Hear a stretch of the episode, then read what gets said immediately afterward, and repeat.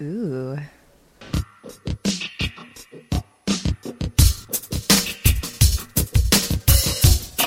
Off the shelf.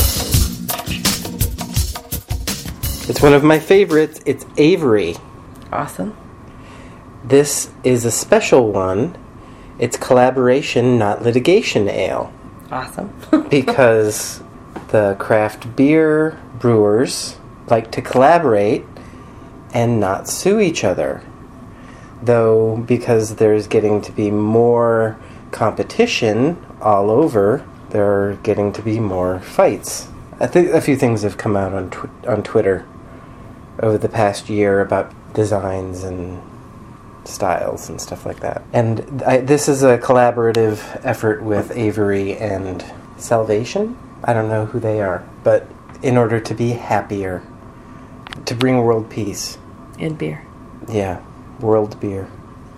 This smells really good. This smells. I love Avery because of they have this signature taste. It's sweet and heavy and wonderful like that. I It's have a really cold. I can't even smell it. Yeah, it is good. It's tasty. Yeah.